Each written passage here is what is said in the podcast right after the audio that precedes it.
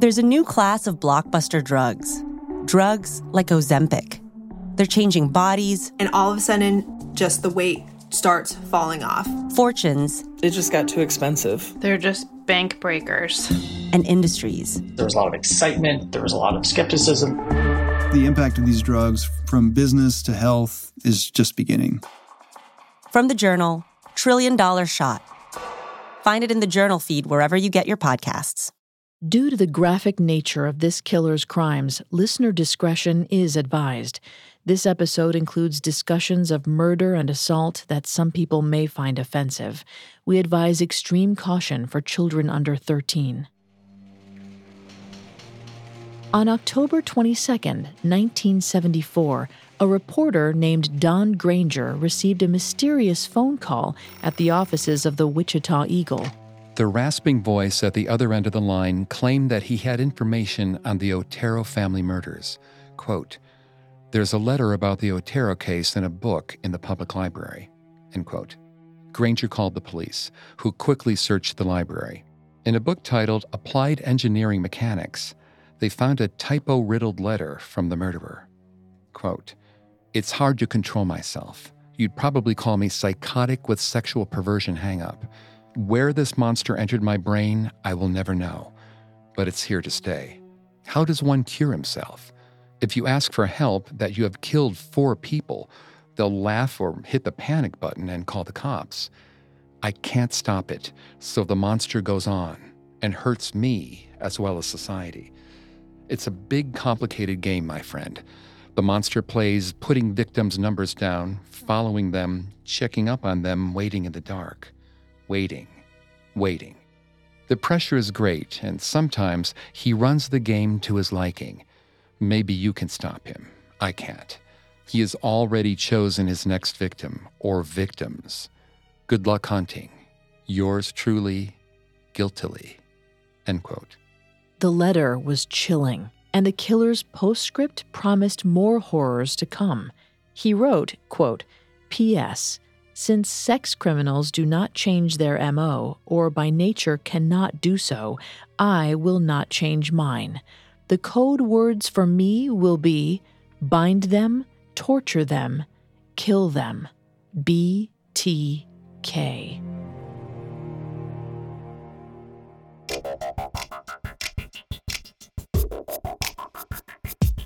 Hi, I'm Vanessa Richardson. And I'm Greg Polcyn.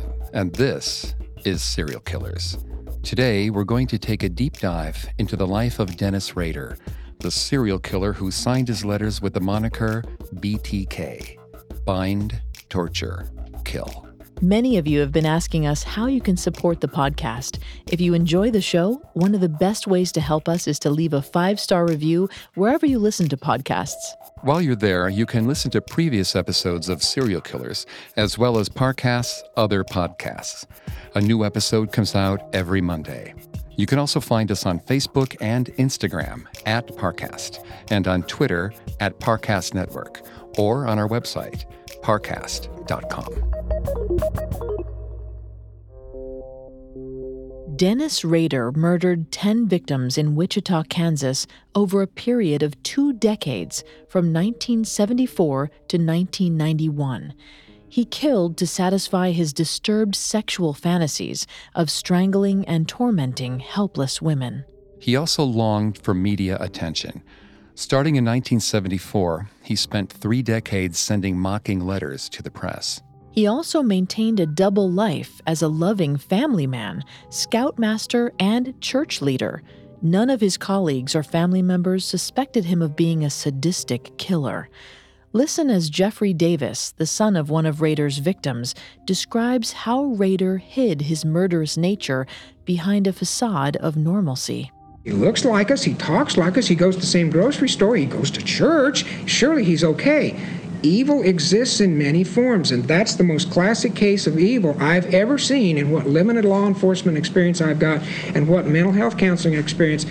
He, none of the others put together can equal him. I'm serious. He is just absolutely so off the scale. It's scary. Rader's thirst for media attention eventually proved to be his downfall.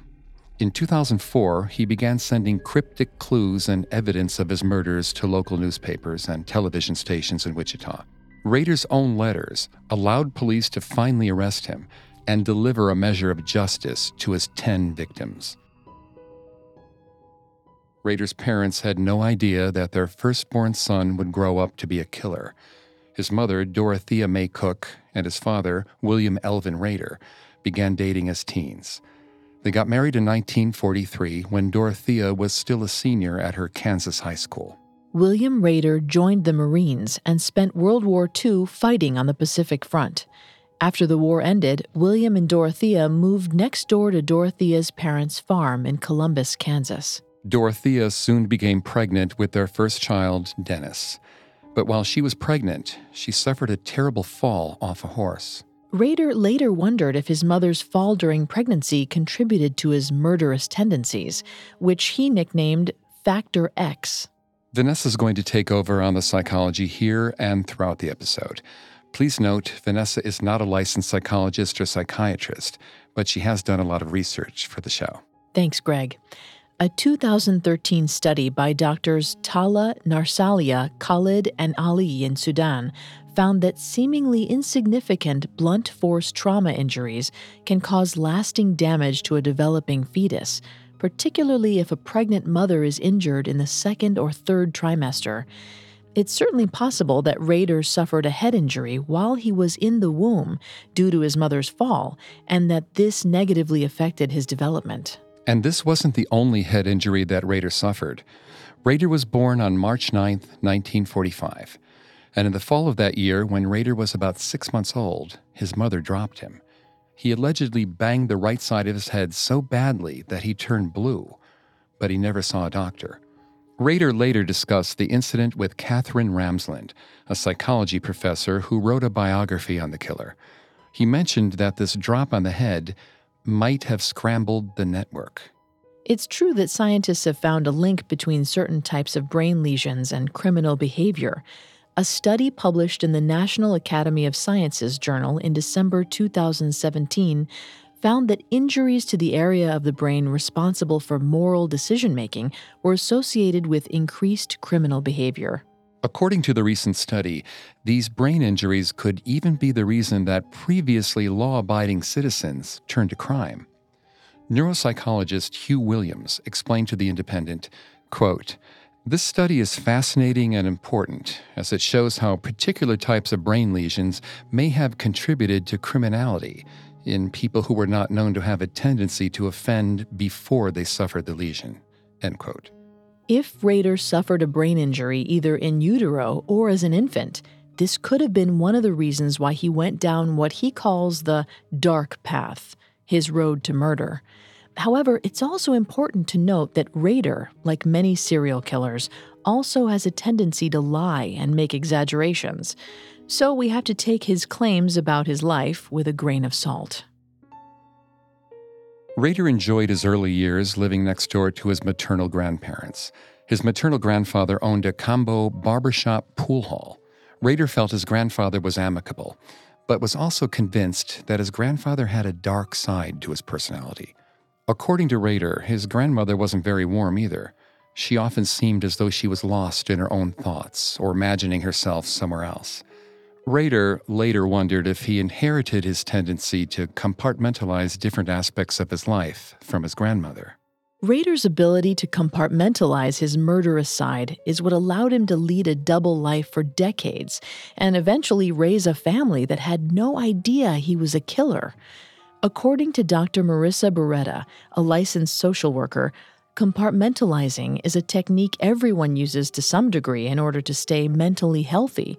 For example, mentally separating your work life and your home life is a normal type of compartmentalizing. But Rader used compartmentalization to hide his sadistic desires from everyone around him. The seeds of Rader's disturbing fantasies were planted at an early age.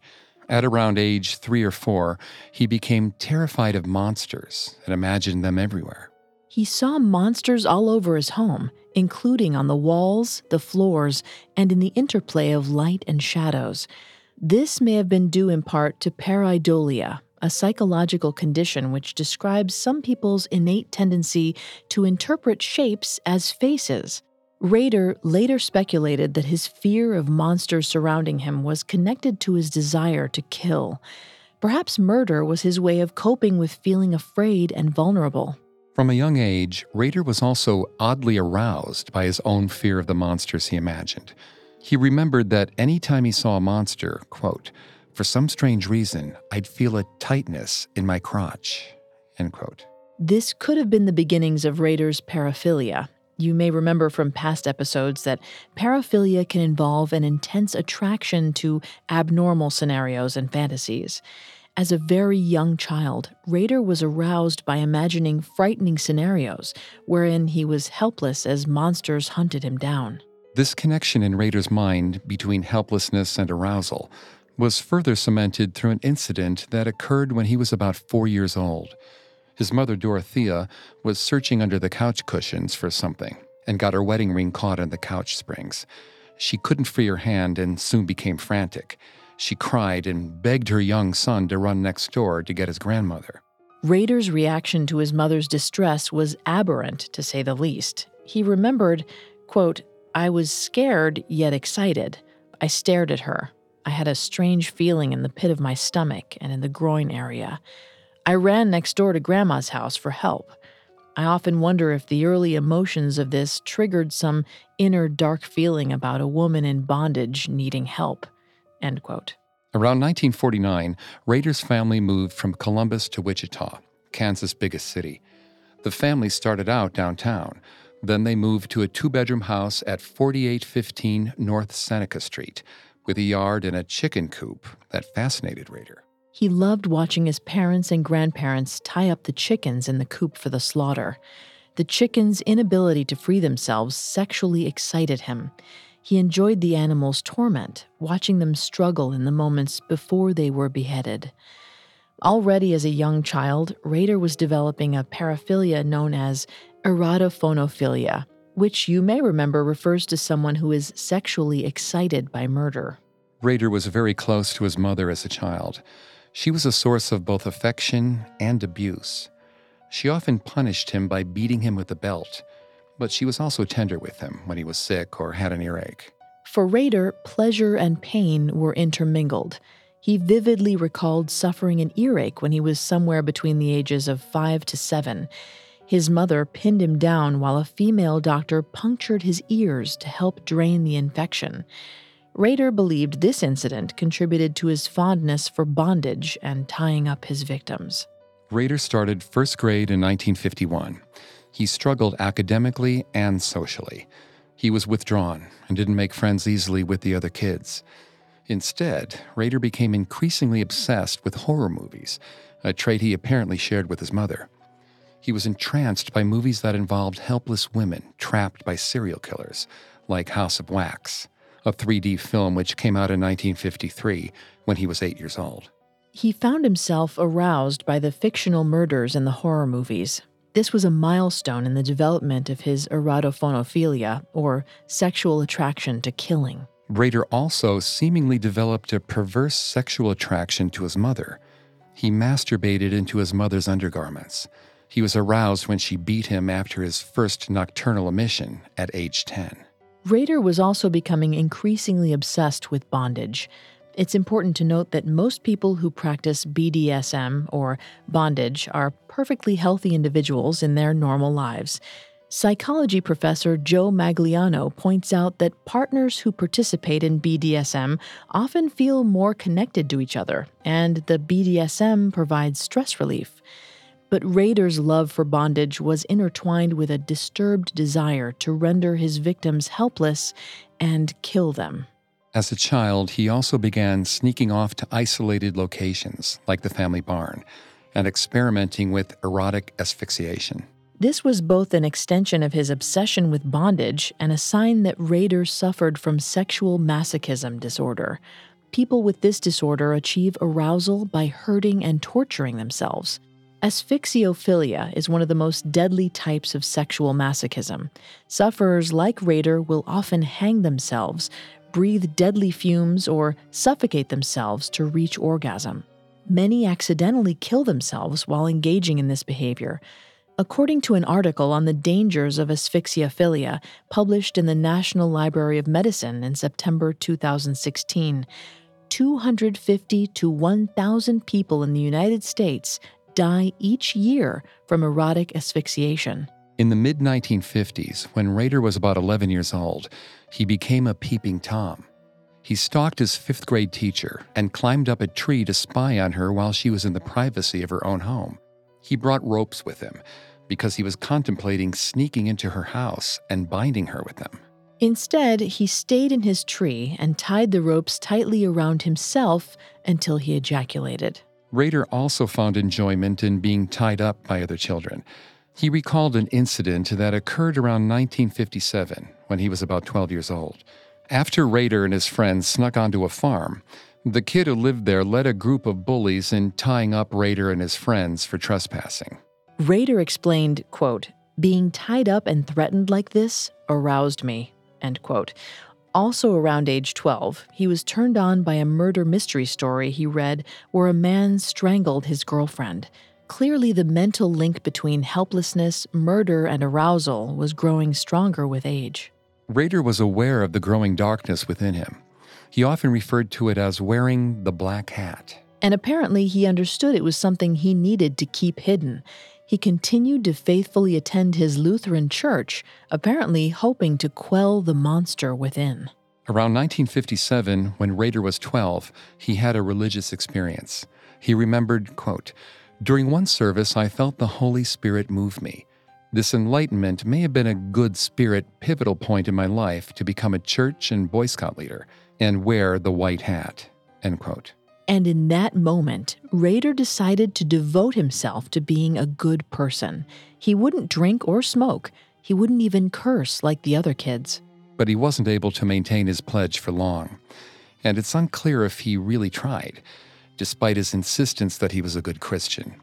In his early adolescent years, he began to strangle and torture cats and other small animals, paving the way for his gruesome murders to come. We'll return to our story in just a moment. And now, let's continue the story. In 1959, Dennis Rader was a teenager living at his family's Wichita home. Part of him wanted to be a good Christian, but part of him was growing increasingly excited by thoughts of strangulation and murder. Rader attributed his ability to hide his murderous desires to his knack for compartmentalizing, which he referred to as cubing. He later recalled, quote, I would do what I call cubing. It started in childhood as make believe. Those white hat fantasies turned dark. They probably started before I can remember. I would cube into a storyteller for my brother, mostly at night. I cubed into a cowboy when we played. As I got darker fantasies, I cubed into a lone wolf. I spent endless time inventing my make believe fort. As I grew up, the mental cubing was an escape from a boring class or job. I found time to daydream each day because it was my best time. It always recharged me. When I felt alone, my cubing made me feel better. It was easy to cube into the dark side as my secret. I wasn't hurting anyone, only in my mind.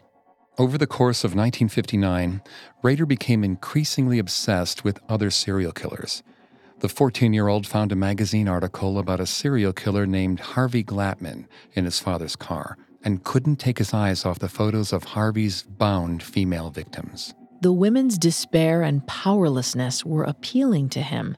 He wanted to be just like Glatman, tying up his female victims and killing them. Rader would spend the next several decades fantasizing about variations on this scenario. As psychology professor Louis Schlesinger explains, Rader was aroused by torture and murder. It is very sexually stimulating for someone like Rader to um, control, dominate, torture, and then kill somebody else. In 1959, 14 year old Rader was also excited to learn about another pair of killers. On November 15th, he was riding in a car with the girl he had a crush on when he heard on the radio that two men had tied four family members up with ropes and then slaughtered them. Rader's immediate reaction was to wish that he could tie up the girl sitting with him in the car, a disturbing sign that he would eventually want to play out his dark fantasies in real life. That winter, Rader decided he needed to commit more exciting crimes. It was no longer enough for him to spy on the girls and women in his neighborhood. He needed to up the ante by stealing their belongings. Around the beginning of 1960, Rader broke into an elementary school and contemplated stealing things from a girl's school desk, but he lost his nerve and left without taking anything. Rader started breaking into the homes of female neighbors and stealing their stuff. He liked taking their stockings and then masturbating with them later. He began fantasizing about imprisoning women in secret barns and dungeons, then torturing them and killing them. He had special imaginary torture rooms devoted to the pretty and social girls he felt he didn't have a chance with. He nicknamed these rooms DTPG, or Death to Pretty Girls. In 1960, 15 year old Rader became obsessed with a cartoon segment called Dudley Do Right of the Mounties on The Rocky and Bullwinkle Show. Dudley was a Canadian police officer who had to keep rescuing his boss's daughter, Nell, after the villain tied her to the railroad tracks. The cartoon represented the dueling aspects of Rader's personality. On the surface, he could pretend to be a sincere, religious young man, a good person like Dudley Do Right. But secretly, he was the villain, consumed by his desire to tie women up and kill them. In 1959, Rader began attending Wichita Heights High School. He started working a part time job at a welding shop to save up for a car. He struggled academically, but wasn't particularly concerned about his poor grades. Katherine Ramsland suggests in her biopic on Rader that he may suffer from a learning disability. More specifically, he may have been dealing with hypergraphia, which involves an intense urge to constantly write and draw. Many sufferers are so consumed by this need to write that they scribble nonsense or draw constantly, thus stealing focus from his studies. We can't know for sure, though, if Rader had a disability. He has never been diagnosed with one. Although he faced difficulties in school, Rader stayed active in his church. In 1962, 17 year old Rader got into a bad accident after he failed to navigate a curve and crashed his family's car while racing with other young church members. His head slammed into the windshield, and the broken glass cut his face open. He had to go to the hospital for stitches and missed a couple of days of school. It's tempting to wonder if this head injury also contributed to Rader's murderous tendencies. But Rader was already killing animals and fantasizing about tying up and murdering his female neighbors for years before this accident. It's unlikely that this accident was the key incident that led him down his dark path. Rader managed to graduate from high school in the spring of 1963, although he barely passed most of his classes. That summer, he bought a blue 1958 Ford for $800 with the money he had saved from his part time job. That's over $6,000 in today's currency. He kept himself busy in the latter half of 1963 working at Leeker's Family Food, where his mother also worked as a bookkeeper. Whenever he could, he went on dates with women. He enjoyed chatting with these women. He even found himself a primary girlfriend while dating several other women on the side. By keeping himself occupied, Rader was able to somewhat tamper down his darker urges.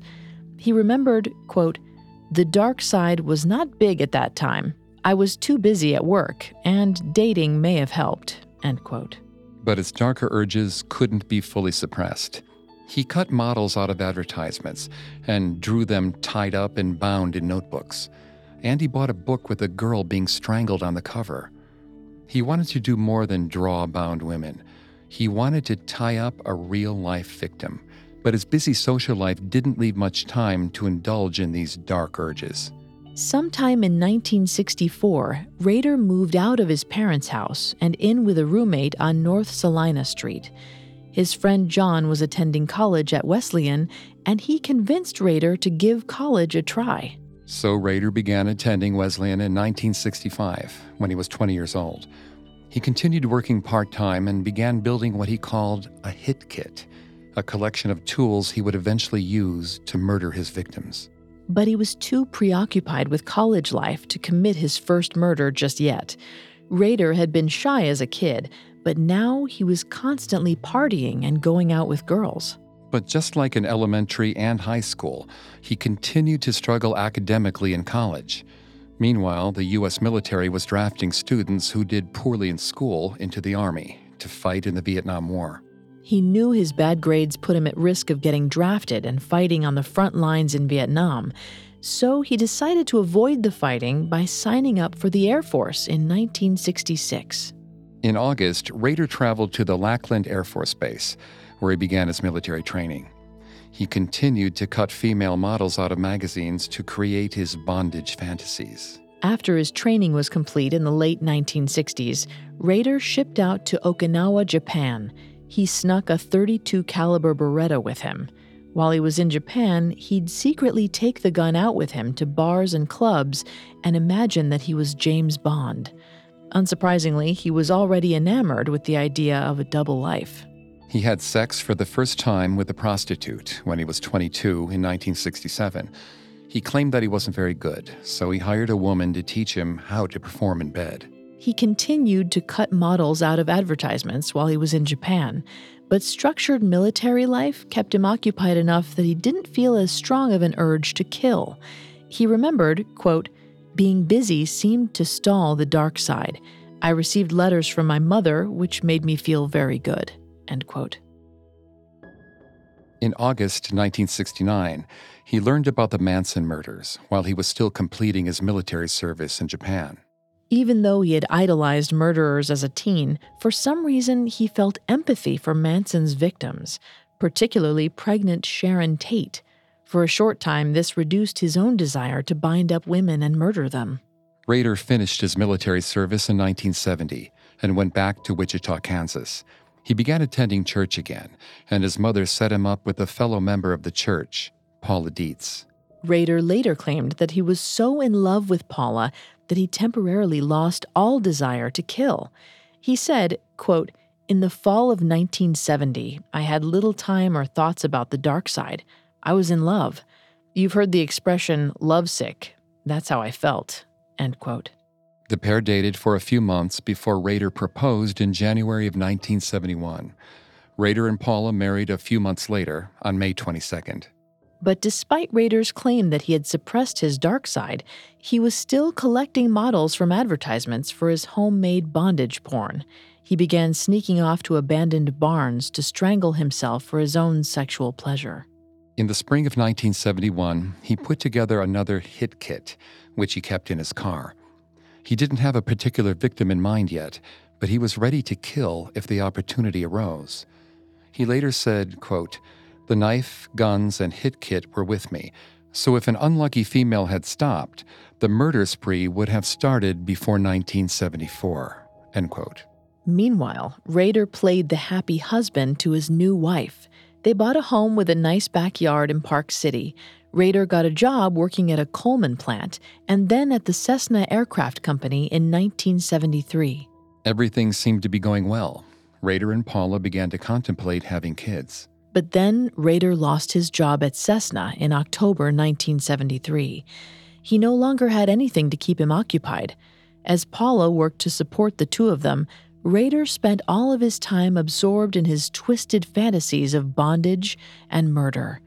He later recalled, quote, I was home alone, depressed and mad at the world. I decided to go out and do something bad. With the loss of a job, my mind slipped into sex. End quote. He broke into a house on Old Manor Road that night and stole some tools. But breaking into homes wasn't enough to excite Rader anymore. He needed to escalate his crimes. Rader went searching for a potential victim. Sometime in the winter of 1973, Rader attempted to kidnap a bank teller. Her comings and goings were predictable, making her an easy target. Rader stalked her, memorized when she left the bank, and then attacked her as she got into her car. The woman struggled against Rader, and he gave up and ran. But he continued to use the bank where the teller worked, wearing dark sunglasses in the hope that she wouldn't recognize him. His ploy was successful, and the teller never identified him. Since he had failed to kidnap and murder the bank teller, Rader began to search for new victims. That winter, Rader's wife asked him to drive her to work at the Veterans Administration. She'd had a car accident before driving in the snow, and she didn't want to drive to work with snow on the ground. On one such snowy evening, Rader was driving his wife to work when he spotted a car on Murdock Avenue. Inside the car was a Latin American woman and her 11 year old daughter. Rader decided that this child would be his next PJ, or project, his code name for the women and children he planned to kill. Rader derived sexual satisfaction out of murdering his victims of all ages, including young children. There is some debate over whether Rader should be described as a pedophile. While he did target an 11 year old and later expressed regret that he missed out on opportunities to torture and kill other children, most of his victims were adult women. Rader began stalking the young girl and her family. The 11 year old girl's name was Josephine Otero, although everyone called her Josie. Josie was a sweet child and a stellar student who liked writing poetry. She adored her three older siblings Charlie, 15, Danny, 14, and Carmen, 13. And she doted on her youngest brother, Joey, 9. When Rader stalked Josie in January 1974, he called his new project the offensive nickname Little Mex. Ironically, the Oteros were from Puerto Rico. Josie's parents, Julie, 34, and Joe, 36, had moved the family around the country before Joe took a job as a flight instructor at Wichita. Even though there wasn't a lot of crime in Wichita, the Oteros took precautions to keep the family safe. Julie instructed her kids in judo, and they bought a protective dog named Lucky. They had no idea they were being stalked by a budding serial killer, determined to get past their defenses. Rader spent weeks memorizing their patterns, watching the Oteros come and go at their house on 803 North Edgemoor Drive. On the morning of January 15th, he was ready to kill. Our story will continue in a moment after a brief message. Now the story continues.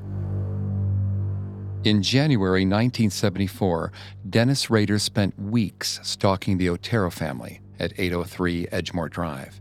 His target was their 11 year old daughter, Josie. He planned to kidnap both Josie and her mother and torture them both to death in an isolated location. He would later tell psychology professor Katherine Ramsland that one of the reasons he targeted the little girl was because her address ended in a three. He had an obsession with threes and looked for them in everything. He noted, quote, I'm partial to the number three. I tried to pick houses with three or six in the number, end quote. According to psychology professor Susan Kraus, it's actually normal for humans to be obsessed with numbers and lists, which may explain why we think the number seven is lucky. However, some people can develop an obsession with numbers that goes beyond the norm.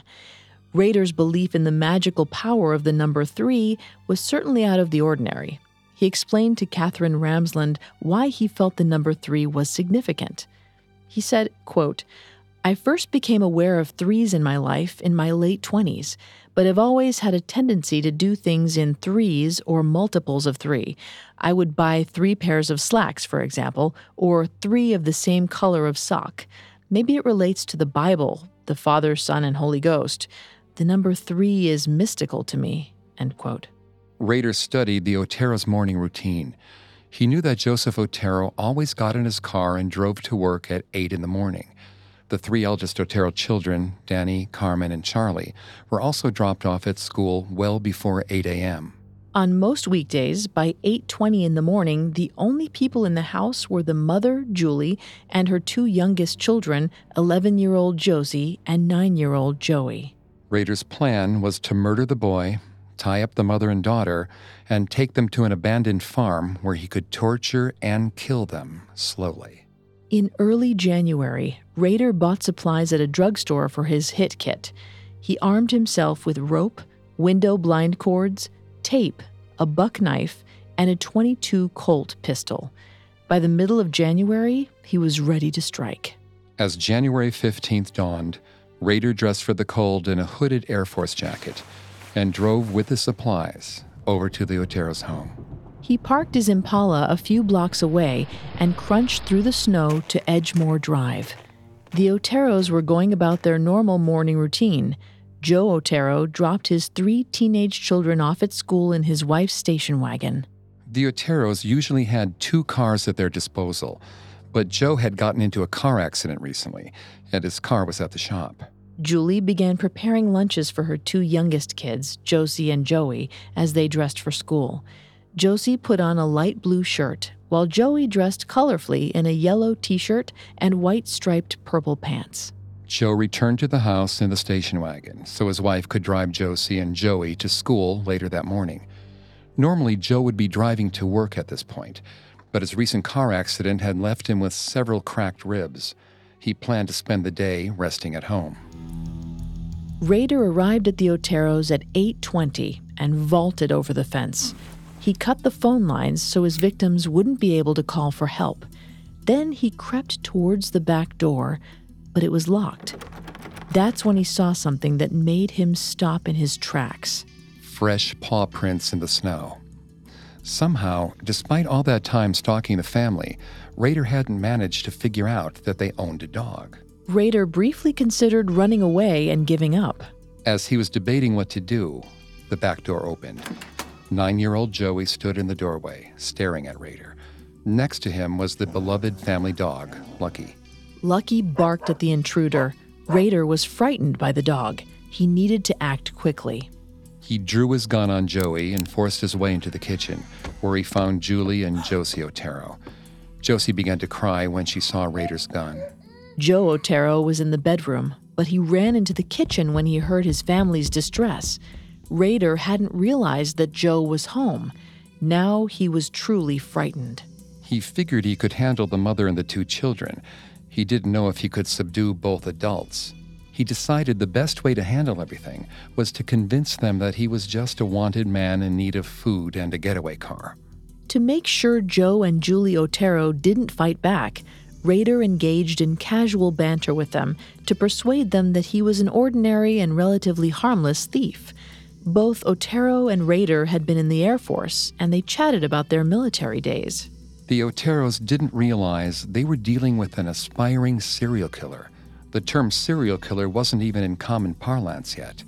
Joe was initially convinced that his brother in law had hired Rader to play a tasteless joke on him. But then Rader showed Joe his gun and the father realized that this really was a home invasion. He told his family to cooperate with Rader. Joe likely hoped that if they all cooperated, then Rader would take what he wanted and leave. Unfortunately, what Rader wanted was to torture them. He was a psychopath who could fake empathy.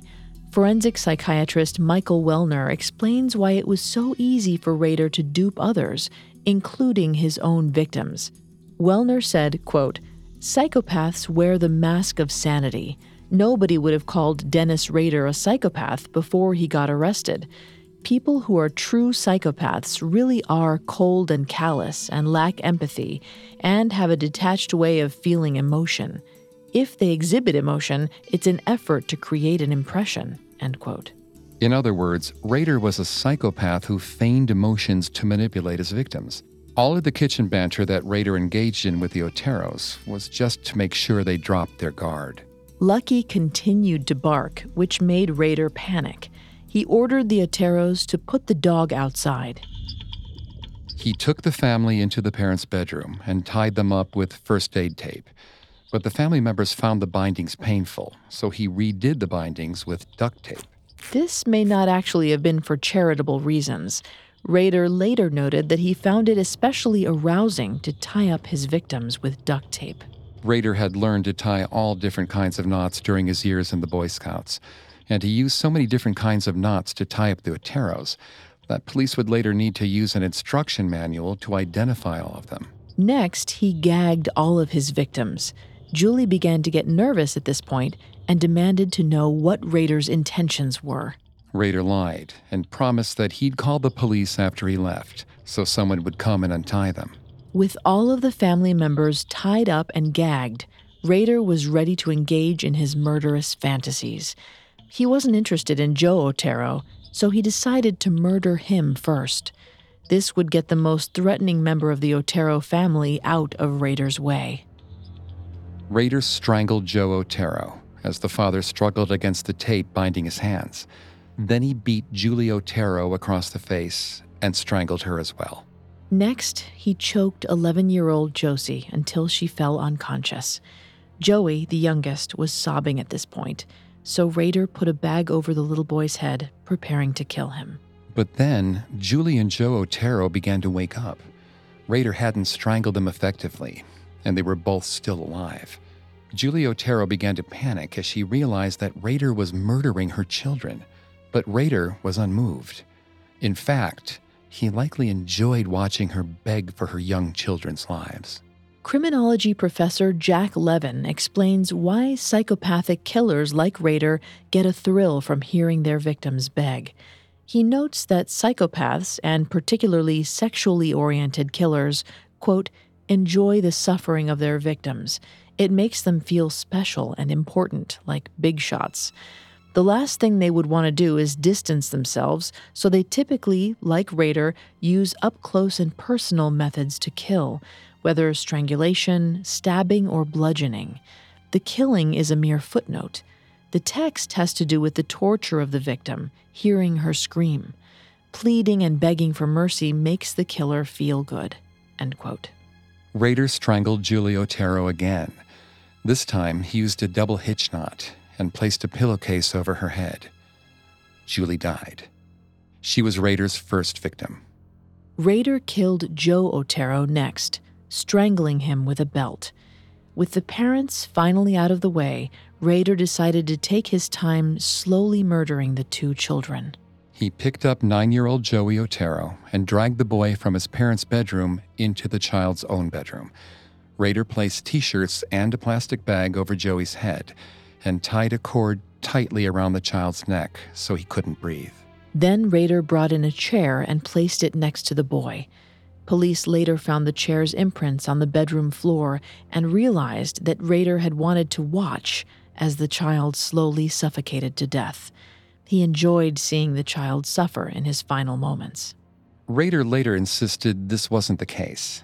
He told Katherine Ramsland, quote, The police report mentioned a chair that maybe I sat on to watch him die, but that's not true. It could be that I placed it there to keep him still while putting on the t shirt and bag in place, or against the bed to keep him from rolling off. Many people think I tortured the Oteros and killed them in a sadistic way by reviving them. But the multiple strangle marks were there because I hadn't learned how to strangle quickly. End quote.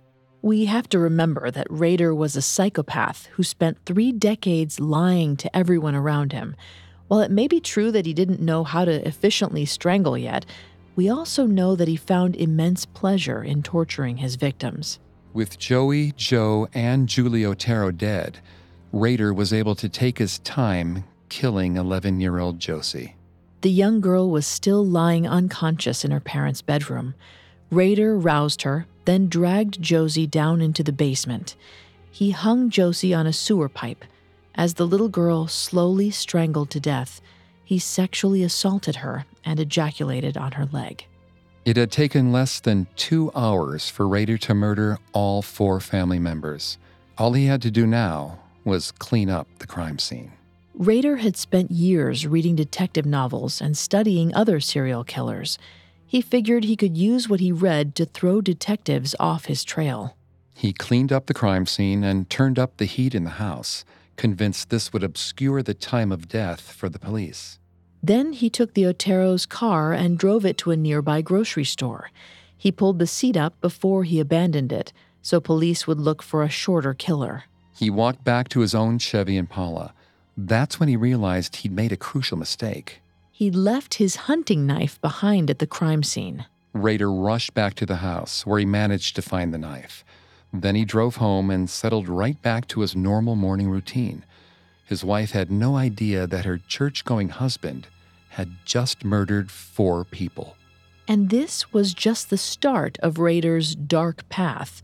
Rader was initially terrified that the police would figure out he was responsible for the Otero's murders. But that fear soon turned to elation as the days passed and the police grew no closer to catching him. But the thrill that filled Rader after successfully murdering the Oteros didn't last for long. He needed another fix.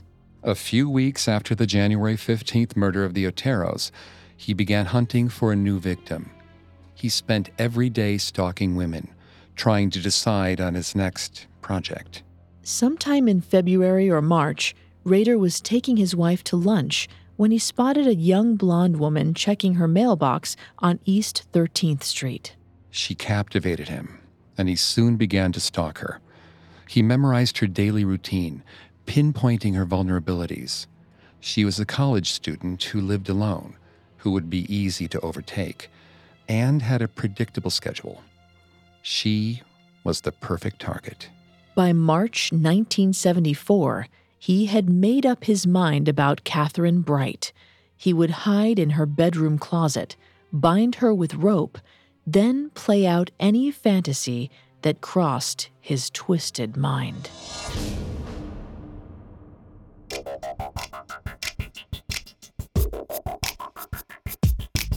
Thanks again for tuning in to Serial Killers. You can find more episodes of Serial Killers as well as all of Parcast's other podcasts on Apple Podcasts, Stitcher, Google Play, Castbox, TuneIn, or your favorite podcast directory. Several of you have asked how to help the show, and if you enjoy the show, the best way to help is to leave a five star review. We'll see you next time. Serial Killers was created by Max Cutler, is a production of Cutler Media, and is part of the Parcast network. It is produced by Max and Ron Cutler, sound design by Michael Langsner, with production assistance by Ron Shapiro and Paul Mahler. Additional production assistance by Carly Madden and Maggie Admire. Serial Killers is written by Jeanette Manning and stars Greg Polcyn and Vanessa Richardson.